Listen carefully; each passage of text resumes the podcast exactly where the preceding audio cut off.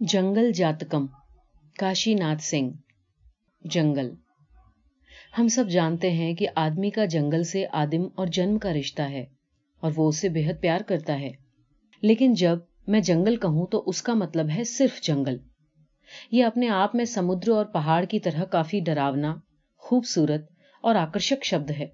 لیکن اس کا مطلب ہے چھوٹے، بڑے، ہر طرح کے پیڑوں اور جھاڑیوں کی گھنی بستی۔ اس کا مطلب ہے اندھیری اور خونخار ہریالی کا ایکا۔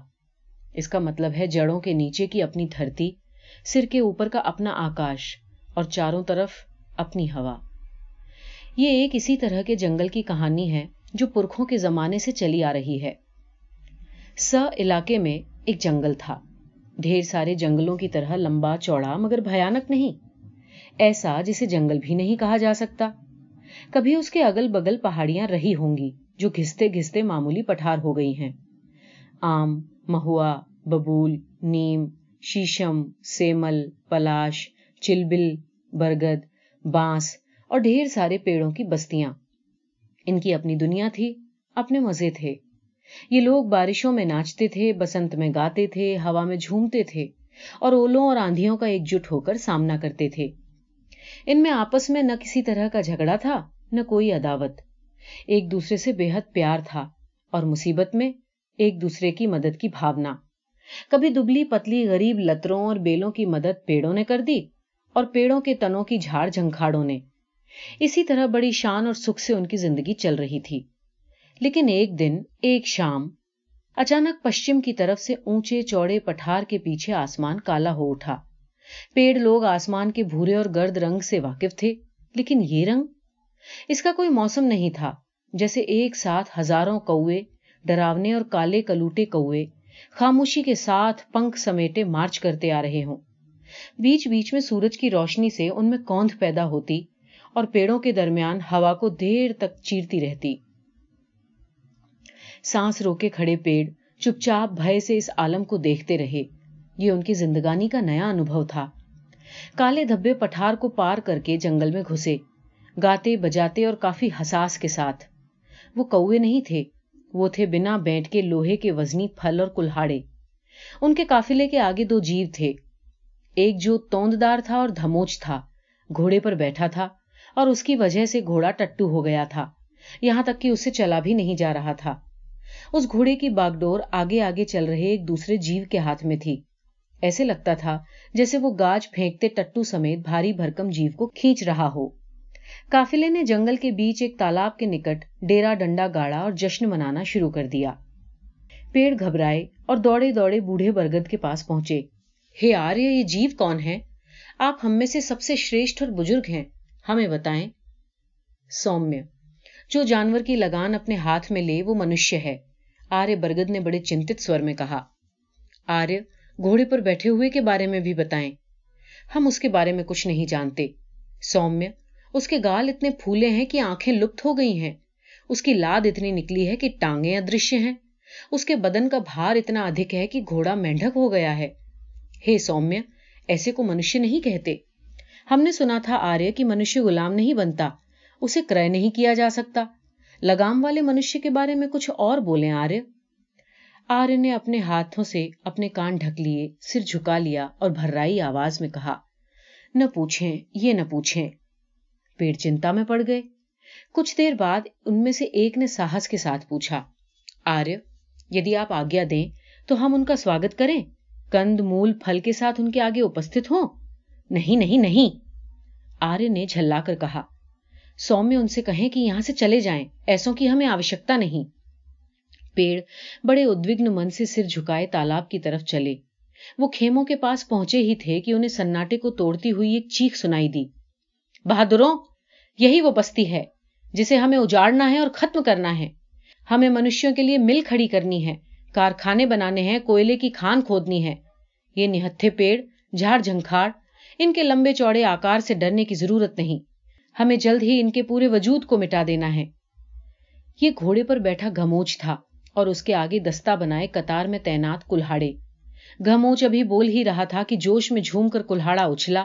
اور اٹاہس کرتے ہوئے کھیموں کے نکٹ کھڑے پیڑ میں ایک پر پرانے اور سوکھے ٹھونٹ پر پوری طاقت سے چھپٹا۔ مگر ٹکرا کر جھنجھناتا ہوا وہ اپنے ساتھیوں کے بیچ گر پڑا اور دیکھتے ہی دیکھتے لڑکتا ہوا بے ہوش ہو گیا۔ شاباش میرے وفادار پٹھے، ہمت سے کام لو۔ منش نے للکارا۔ کلاڑے پر اس کی للکار کا کوئی اثر نہیں پڑا۔ اب تک اس کی جیب اینٹ گئی تھی۔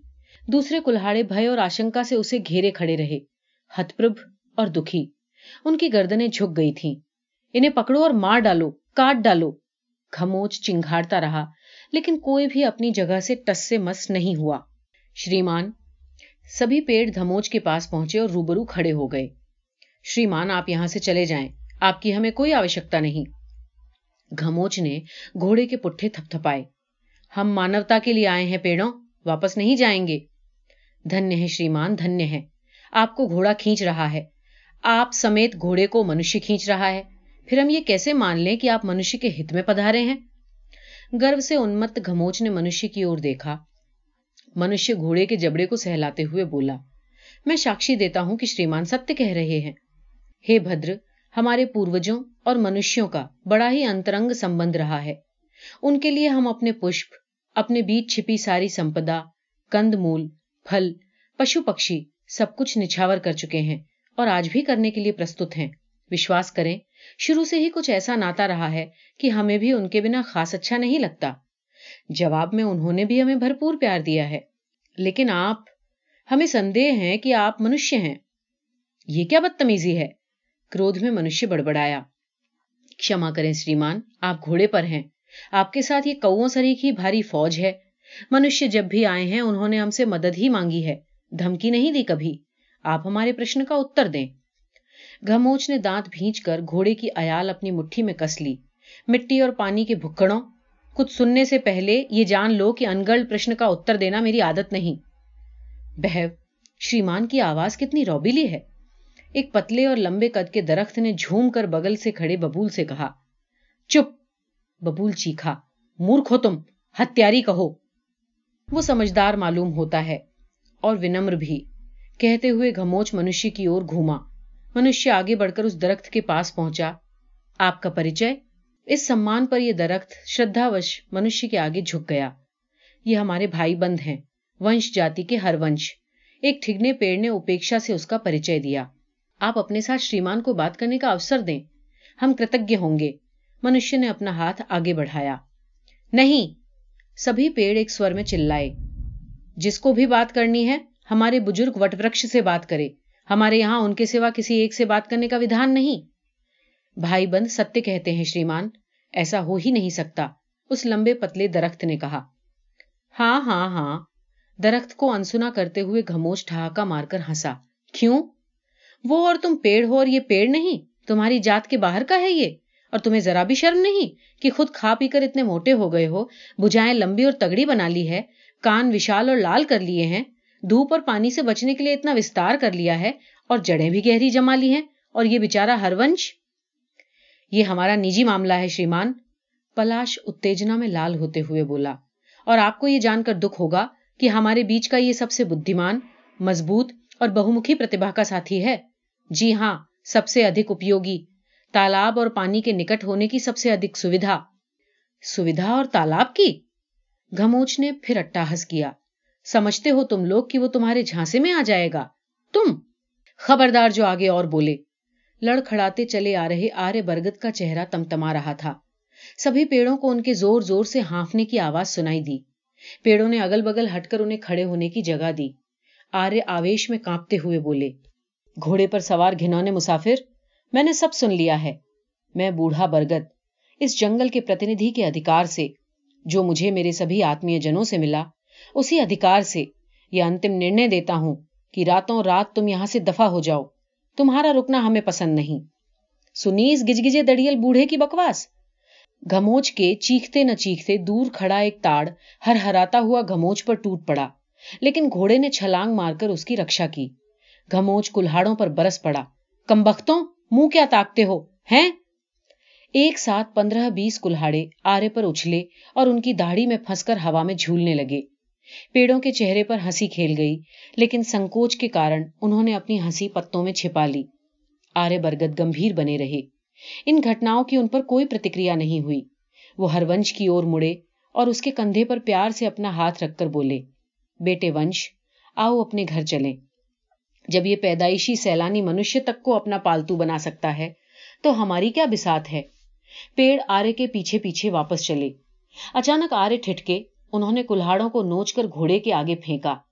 مسافر، یہ لو اپنے بھاڑے کے ٹٹو اور راستہ ناپو۔ تم جیسے بھی ہو، ہمارے گھر میں ہو۔ رات بھی ہو گئی ہے۔ ہم اس وقت جانے کو نہیں کہیں گے، لیکن ہاں کل کا دن اس جنگل میں دیکھنے کا ساہس مت کرنا۔ گھموچ منشیہ اور کلاڑوں کو وہیں چھوڑ کر پیڑوں کا کافلا آگے بڑھ گیا۔ چوراہے پر آ کر ہرونش نے ودا لی۔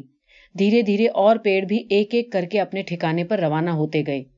انت میں جب پیپل بھی چلنے کو ہوا تو آرے نے روک لیا۔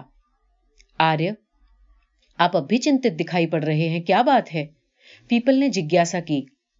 یہ نہ پوچھیں سومیہ بس ہوا سے کہلا دیں کہ وہ رات بھر چوکس رہے۔ سبھی بھائیوں اور ساتھیوں سے کہہ آئے کہ وہ اپنی جڑیں مضبوطی سے جمائے رکھے۔ اور ہاں انہوں نے ادھر ادھر دیکھ کر دھیرے سے پیپل کے کان میں کہا سومیہ ہوا سے یہ بھی کہیں کہ وہ بانسوں والے پٹن گرام کے لوگوں پر خاص نظر رکھیں۔ ایسا کیوں کہہ رہے ہیں آرے آپ؟ وہ ناسمجھ ہیں، بہت جلدی گھٹنے ٹیک دیتے ہیں۔ وہ چاروں طرف سر ہلاتے ہیں، ان میں استھرتا اور دھیرے نہیں ہے انیتھا دیکھیں، ہر ونش کو وہاں ٹپنی کرنے کی ضرورت کیا تھی؟ آرے کے ماتھے پر ریکھائیں کھچ گئیں۔ چنتا نہ کریں آریہ ہماری اس ایکا کا کوئی کچھ نہیں بگاڑ سکتا۔ اتنا تو مجھے بھی وشواس ہے سومیہ، لیکن مجھے اس پالتو منشیہ سے ڈر لگ رہا ہے۔ اس کے پرکھے ہم میں سے ہر ایک کی کمزوری کو جان چکے ہیں۔ اور اپنا ہر ونش کچھ اور بولتے بولتے آرے چپ ہو گئے۔ تو جلدی کریں سومیہ جلدی جائیں۔ پیپل کے جانے کے بعد آرے کچھ دیر اپنی داڑھی پر ہاتھ پھیرتے رہے۔ انہوں نے ایک لمبی سانس لی اور آکاش کی اور سر اٹھایا۔ چپ چاپ تارے ٹمٹما رہے تھے۔ پیڑوں کی بستی میں شانتی کو بھنگ کرتی ہوئی دور دور سے کئی طرح کی آوازیں اٹھ رہی تھیں۔ آرے کو سیاروں کا ہوا ہوا آج کچھ وشیش اچھا نہ لگا۔ وہ سوچتے ہوئے اپنے چبوترے کے لیے چل پڑے۔ انہوں نے ابھی ابھی میدان پار کیا ہی تھا کہ ہوا کے یہاں سے بھاگا بھاگا ایک ہرکارا آیا۔ کیوں کشل تو ہے وتس؟ نہیں آریہ منشیہ اور پٹن گرام کے بانسوں کے بیچ باتیں ہو رہی ہیں۔ ذرا وستار سے سمجھا کر بتائیں، کیا سنا؟ آرے نے اپنی ڈوبتی ہوئی آواز پر قابو پاتے ہوئے کہا منشیہ انہیں سمجھا رہا ہے کہ ہم آپ لوگوں کو ہاتھوں ہاتھ لیں گے، اپنے گھر، مکان، جھونپڑوں میں رکھیں گے، بستیوں میں بسائیں گے۔ کہیں بھی جائیں گے تو آپ کو ساتھ لے کر جائیں گے۔ یہاں نہ آپ لوگوں کو دوسروں کے آگے تن کر کھڑا ہونے کا ادھکار ہے، نہ کسی کو کھڑا ہونے کے لیے ایک بیتے سے زیادہ زمین دی گئی ہے۔ ہاں تو بولیے، آپ لوگوں کو ہمارے کلاڑوں کا بینٹ ہونا منظور ہے؟ ایسی ہی ڈھیر ساری باتیں۔ آرے کی آنکھیں بند تھیں، لیکن پلکوں کے بھیتر پتلیاں ادھر سے ادھر آ جا رہی تھیں۔ ان کے ہونٹ سمجھ میں نہ آنے والی بھاشا میں جانے کیا بدبدا رہے تھے۔ ہر کارے نے کھڑ بھر ان کی پرتکریا کی پرتیشا کی، پھر اپنے آپ ہی بولا ہر ونش کچھ کہہ تو نہیں رہا تھا، لیکن دھیان سے سن رہا تھا۔ یہ سننے سے پہلے ہی آرے مورچھت ہو کر گر پڑے۔ چاروں طرف ہاہاکار مچ گیا۔ آس پاس کے سارے پیڑ دوڑ کر آئے، اسہائے۔ لیکن آرے کی چیتنا جلدی ہی واپس لوٹ آئی۔ انہوں نے کاتر نیتروں سے سب کی اور دیکھا اور ایک ایک کو پہچاننے کی کوشش کرنے لگے۔ ان کی آنکھوں کی کور سے پانی کی بوندیں ٹپکنے لگی بڑی مشکل سے ان کے مکھ سے ایک گاتھا نکلی۔ سومیہ؟ آدمی مہان ہے۔ مہان ہے لوہا اور پیڑ بھی مہان ہے۔ لیکن جب پیڑ ہاتھ ملاتا ہے آدمی سے، پیڑ کے خلاف، لوہا لوہے کے خلاف، آدمی آدمی کے خلاف سب کے سب کٹتے ہیں۔ جنگل پیڑوں سے پٹتے ہیں، لمبی تانتے ہیں۔ شریمان چین کی سانس لیتے ہیں اور اپنے لوہے کے جہاز دھرتی کے پیٹ پر کھیتے ہیں۔ لیکن جب آدمی یا لوہا یا پیڑ اپنی جگہ جم کر کھڑا ہوتا ہے، تو پھولے ہوئے گبارے کی طرح شریمان کا کلیجا پھٹ پھٹ۔ پیڑوں کے کان ان کے ہوٹھوں کی اور لگے تھے، لیکن گاتھا ان کی ہچکی کے ساتھ ٹوٹ گئی تھی۔ سموچا جنگل خاموش اور آتنکت تھا۔ صرف ہوا چتکار کرتی ہوئی پتا پتا بھاگ رہی تھی۔ بے تحاشا اور بے چین۔